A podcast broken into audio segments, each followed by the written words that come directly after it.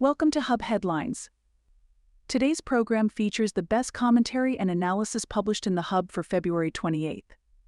Up first is Joanna Baron writing on the Online Harms Act, the lack of clarity in the bill, and how it endangers free speech. The internet is an ugly place. A few days ago, my colleagues gave me a heads up that a Twitter account was calling me out as a Caucasoidic Jew in charge of a Jew charity. I take the word Caucasoidic to mean I'm a fair skinned Jew. The latter part is a bit more confusing because the charity I direct has no religious or ethnic affiliations. I laughed and blocked the account, but the Liberals' newly proposed law suggests that not acting on these kinds of tweets could leave Elon Musk on the hook for 6% of X's global revenues. That's just one example of the absurdities that could result if Minister of Justice Arif Virani's revamped Online Harms Act passes in Parliament. Bill C 63 is aimed at regulating a wide swath of undesirable online conduct, from child sexual exploitation material, already criminalized, to the more amorphous content that foments hatred. The Liberals' decision to deal with this range of conduct in one fell swoop perhaps distracts from the reality that the Online Harms Act is a profoundly anti free expression bill that threatens draconian penalties for online speech, chilling legitimate expression by the mere specter of a complaint to the Canadian Human Rights Commission or the new Digital Safety Commission of Canada. The bill beefs up criminal penalties for instances of hate speech and creates a new standalone offense motivated by hatred. The hate crime of advocating genocide, previously punishable by up to five years imprisonment, now carries a possibility of life imprisonment advocating genocide is evil, but it's stunning to think someone in a free society could spend life in prison for their words. Previously, a finding that a crime was motivated by hate could be considered as an aggravating factor in sentencing. Now, an offense motivated by hatred is a separate offense, which can be charged and prosecuted by police and prosecutors. Virani proudly touted this new standalone offense as allowing offenses motivated by hate to be charged on the front end, suggesting the government is signaling to law enforcement to seek, charge, and prosecute more such crimes. Even worse, the bill provides a preventative criminal restraint on suspected future speech. Anyone with the Attorney General's consent can request that a judge order a 12 month recognizance to keep the peace if they have reasonable grounds to suspect that someone might commit hate speech in the future. If they agree, they can be subject to major restrictions on liberty, such as giving a bodily sample, refraining from drugs and alcohol, and wearing an ankle monitor. If they refuse, they can be imprisoned. The bill also brings back a civil remedy for communicating alleged instances of hate speech in the form of reviving the dreaded Section 13 of the Canadian Human Rights Act, specifying that such instances constitute discrimination and are liable to be investigated by the Canadian Human Rights Tribunal. The tribunal will expand to as many as 20 government appointed bureaucrats tasked with policing allegations of harmful speech. Even if most alleged instances are dismissed as not meeting the threshold of hate speech, the penalties for individuals found liable, up to $50,000 paid to the government plus $20,000 paid to the victim, are severe enough that we can infer the new regime will lead to large amounts of backpedaling and self censorship by people accused of crossing the line. We will also see more people punished for their speech, considering that Section 13 creates a civil offense that need only be proved on a balance of probabilities, which is much easier than meeting the criminal law's more stringent threshold of beyond a reasonable doubt. The bill makes extensive use of what has been called jawboning, delegating to and pressuring social media platforms to themselves take steps to police their users. Platforms are tasked with a duty to act responsibly and minimize harms to users. They must provide a mechanism for users to flag harmful content which is defined as including speech that foments hatred. The bill clarifies that platforms may limit users' free expression, just not disproportionately. If platforms don't comply with the bill's stipulations, they are on the hook for $10 million in fines or 6% of global revenues, whichever is higher. The press conference outlining Bill C 63 was led off, somewhat unusually, not by the minister but by a woman whose toddler was the victim of tragic sexual abuse filmed and disseminated online. Her harrowing testimony foregrounded some of the bill's priorities, which are obviously laudable. That said, viewing or distributing child sexual exploitation material is already strictly criminalized. It's also good news that the only harmful content that must be removed within 24 hours is child sexual exploitation material and revenge porn. The earlier iteration of the bill that died on the order paper in 2021 also required alleged hate speech to be taken down within 24 hours. This positive development is not surprising considering Germany's attempts to impose takedown requirements on alleged hate speech have resulted in over enforcement by platforms and a chill on edgy but legal speech. But the Liberals' decision to highlight the woman's story as the kernel of the bill's motivation reveals their broader strategy to merge two very different types of social ills, which merit two different legislative responses. Child sexual exploitation is evil and should be subject to a strict zero tolerance approach. Platforms have increasingly sophisticated algorithms for detecting and flagging it, and police have specialized training in investigating it. It is indeed appropriate to act decisively to ensure the physical and psychological safety of children online, but that should not be tied to laws that severely restrict speech. Online hate speech is categorically different, amorphous, and unavoidably subjective. The bill adopts the Supreme Court's definition of hate speech, described as speech that is likely to foment detestation or vilification, but detestation is really just a synonym for hate, and vilification is also a highly subjective concept. On the left, calling someone a trans exclusionary radical feminist is a form of vilification, while on the right, some wear the term as a badge of honor. Just last week, Toronto Star columnist Shree Paradkar penned a morally abhorrent column defending Hamas as a legitimate governing force this week and was promptly called a terror apologist on X. Did Paradkar's critics vilify her? Conversely, did the Toronto Star vilify Jews and Israelis? It's in the eye of the beholder. Though these statements arguably constitute vilification, it's unlikely that any of these allegations would end up being investigated as hate crimes. Nevertheless, it's also difficult to put your finger on the line that separates them from criminal hate speech, which, as I mentioned, now poses possible penalties of life imprisonment in the case of advocating genocide and, for social media companies, potentially millions of dollars in fines. This lack of clarity poses a real threat to online discourse, which should brook passionate and adversarial disagreements. When these kinds of sanctions are in play, everyone has an incentive to err on the side of caution. The Liberals have dealt with both, though, in the same heavy handed manner, this seems to be the only mode this government knows. That was a commentary by Joanna Baron. She's the executive director of the Canadian Constitution Foundation, a legal charity. You can find the full text of her article on our website, thehub.ca. Our second essay is by Dave Snow, who is an associate professor in political science at the University of Guelph. He's writing today on ideological diversity in academia and where it is lacking, what the data shows, and the conclusions he draws on shifts in scholarship. If the Canadian public starts to wonder whether universities are providing value for money, social science and humanities departments ought to be nervous. Precarious provincial finances, coupled with the recently announced federal cap on international students, will inevitably put greater pressure on Canadian university budgets. Alongside less than stellar enrollment trends, there is increasing evidence of a lack of ideological diversity among these university faculty members, whose views are largely out of step with Canadian public opinion. Many in these departments seem to view their mission as decolonizing the academy and embracing intersectional considerations rather than producing knowledge or debate. In Canada, these trends have crept into my own discipline of political science. In 2022, the Canadian Political Science Association approved an equity, diversity, inclusion, and decolonization mission statement that, among other things, emphasized the need to resist and undo the forces of colonialism.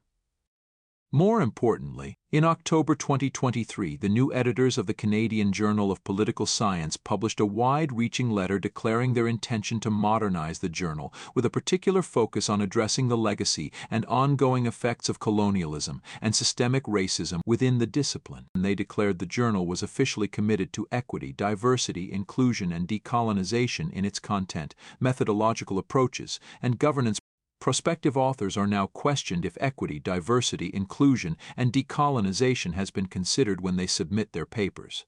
This esteemed political science journal had stated its intentions to make decolonization a central pillar of the publication going forward. The Canadian Journal of Political Science is the flagship journal of the discipline in Canada. It describes itself as the primary forum for innovative research on all facets of Canadian politics and government, as well as the principal outlet for Canadian political science scholarship. The journal has traditionally published a wide range of quantitative and qualitative content on all facets of Canadian political science, from elections to political theory. As such, the new editor's statement effectively accused the journal itself of contributing to discrimination.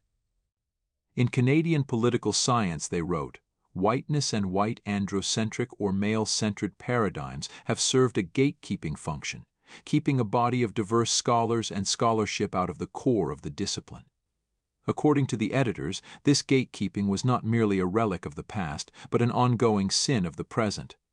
The backlash and resistance these scholars have faced and continue to face is often couched in assertions that their research is biased, not empirical, and lacking rigor. The new editors did not precisely specify which scholarship had been kept out of the discipline, but they were presumably referring to a broad range of critical and intersectional approaches that view politics, society, and academia as innately and structurally oppressive towards marginalized communities. Such scholarship is often criticized for its bias, lack of empirical rigor, and non-falsifiability but the idea that it had been somehow excluded from the Canadian Journal of Political Science seemed to fly in the face of my experience as a peer reviewer and regular consumer of the journal's content, who had already noticed an increasing amount of intersectionality in its pages.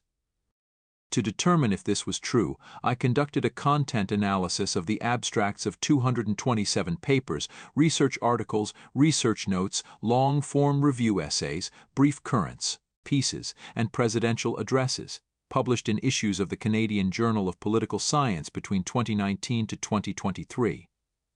I excluded book reviews and the 24 brief pieces on COVID 19 that were published in a special section of the June 2020 issue. I reviewed the titles, abstracts, keywords, and, when necessary for the categorization described below, more detailed content in the papers themselves. The results of this analysis painted a very different picture than what the editor's note suggested. I first categorized each paper according to whether it contained some form of statistical or quantitative data collection and or analysis the most traditional form of gatekeeping in social science journals.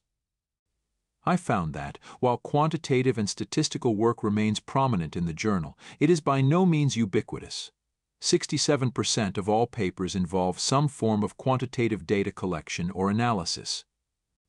Between 2019 to 2022, this percentage was roughly stable between 64 to 76%, though it dropped to 56% in 2023.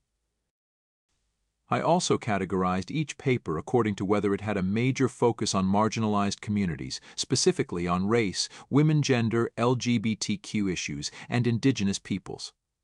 If, as the journal's editorial board suggested, a body of diverse scholars and scholarship had been excluded from the core of the discipline, one would expect to find that research on marginalized communities was, well, marginalized. Yet this is not what I found. Fully 29% of papers published between 2019 to 2023 had a major emphasis on at least one of these marginalized communities. In 2023, it was 38% a focus on indigenous peoples was most frequent. Between 2019 to 2023, 14% of all papers published in the journal had a major focus on indigeneity.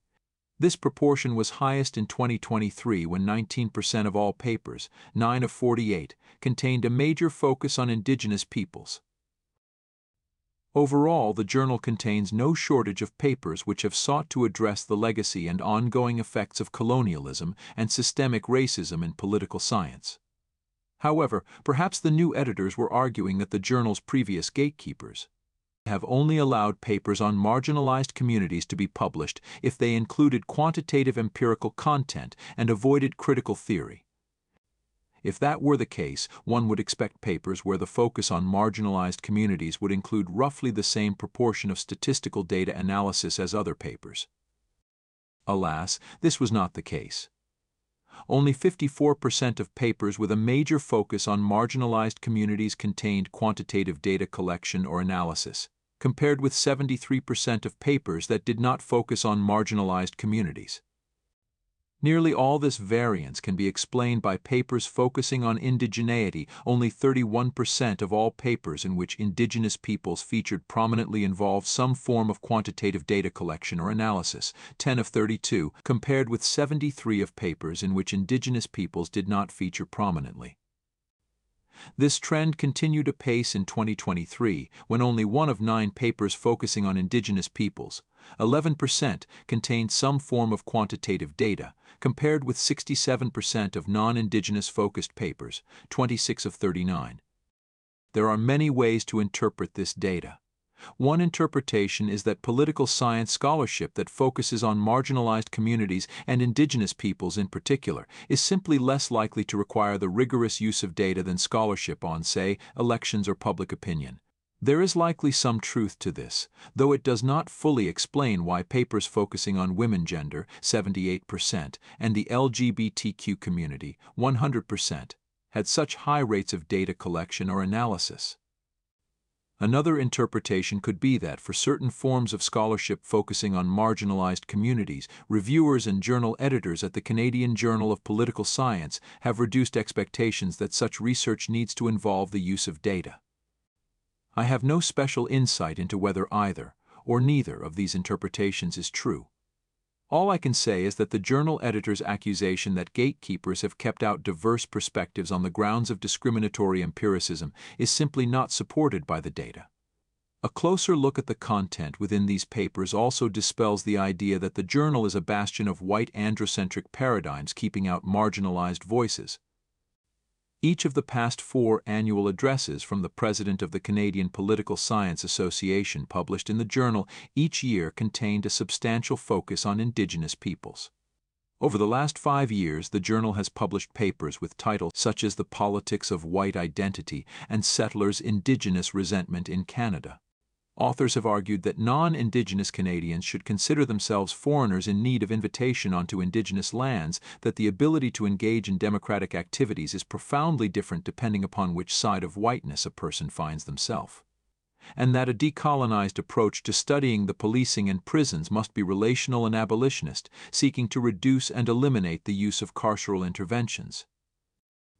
Moreover, when these critical perspectives are published, they are rarely, if ever, challenged of the 32 papers published in the Canadian Journal of Political Science between 2019 to 2023 in which the topic of Indigenous peoples featured prominently, none involved anything that could be considered a critique of the decolonization narrative that runs through so much of Canadian academia. Even in the quantitative work involving Indigenous peoples published in the journal, scholars almost always include statements recognizing the historic wrongs against Indigenous peoples or that it is important to acknowledge the significant amount of invisible labor that falls on racialized and indigenous faculty. This is not to say that this scholarship is unworthy of publication, or that the sentiments expressed are not correct. It is only to say that these perspectives have not been marginalized. If anything, they are growing in salience. Far from being excluded from the discipline, authors engaging in what the journal's editors referred to as diverse scholarship are publishing with greater frequency in the journal, without the expectation that the work must involve empirical data to ensure publication. I draw three main conclusions. First, Canadian political science scholarship is clearly shifting in important ways. For better or worse, papers published in the Canadian Journal of Political Science reflect the discipline itself. While the discipline has not undergone a wholesale change, as seems to be the case in history, a sizable proportion of Canada's flagship political science journal is composed of papers using critical approaches and methodologies that place a greater emphasis on narratives of historical marginalization, particularly with respect to Indigenous peoples and decolonization. Second, the journal's openness to critical methodologies and identity diversity has been accompanied by a narrowing of its ideological diversity. While authors' policy recommendations are by no means ideologically homogenous, they generally range from center left to far left. This tilt is most obvious in papers that focus on decolonization, but it is present throughout the entire journal. Of 227 papers published over the last five years, I did not find a single one that provided anything approximating a conservative policy recommendation. By contrast, even the journal's most empirically rigorous quantitative papers often contain recommendations such as political parties should recruit and promote more women candidates. And policy tools specifically designed to problematize, target, and alleviate racial economic inequality also seem needed conservative scholars used to publish mildly conservative policy recommendations in the journal. Those days are now long gone. Third, the journal editor's statement is sadly reflective of similar statements made in Canadian higher education regarding equity, diversity, and inclusion, insofar as it refuses to acknowledge any previous progressive change. The Canadian Journal of Political Science had already clearly opened itself up to diverse perspectives and methodologies in recent years. Several papers in a 2017 special issue had already identified some of these changes. Yet this did not stop its new editors from claiming that the discipline was still engaged in gatekeeping on behalf of white androcentric paradigms. Thankfully, political scientists are well equipped to use data to test the truth of such speculative arguments. In spite of the challenges facing our universities, Canadians continue to profess high levels of trust in academics, including those in the social sciences and humanities. To retain such trust, we must demonstrate a commitment to the core purposes of the university intellectual curiosity and the pursuit of truth. We do ourselves no favors when we abandon these goals in favor of political projects. That was a commentary by Dave Snow. He's an associate professor in political science. That's it for today's edition of Hub Headlines. We hope you enjoyed the program. To receive all our best commentary and analysis each morning by email, subscribe to the Hub for as little as 25 cents a day. You can do that right now at thehub.ca. Hub Headlines is produced by Alicia Rao. The Hub's podcasts are generously supported by the Gluskin Granovsky Charitable Foundation and the Frum Charitable Foundation. Thanks for listening.